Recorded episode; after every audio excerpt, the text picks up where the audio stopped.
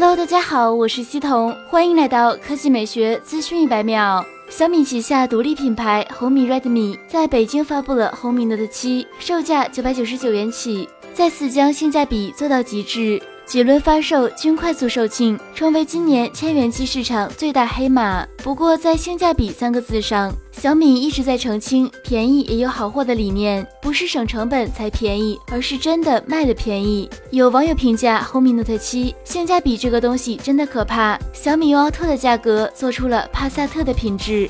对此，红米 Redmi 品牌总经理卢伟冰表示，很多人对 Redmi 的极致性价比有误解，我们并不是做的便宜，而是卖的便宜。以 Note 7为例，如果你拆机，会清楚的发现用料十足，无论是供应商的选择，还是器件的选型，都是准旗舰的标准。把好产品卖便宜，背后是极致的运营效率的支撑，渠道效率和传播效率。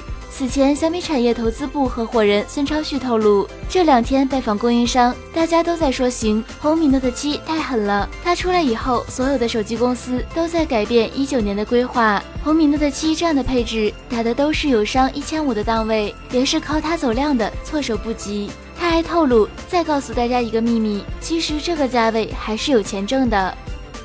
以上就是本期科技美学资讯一百秒的全部内容，我们明天再见。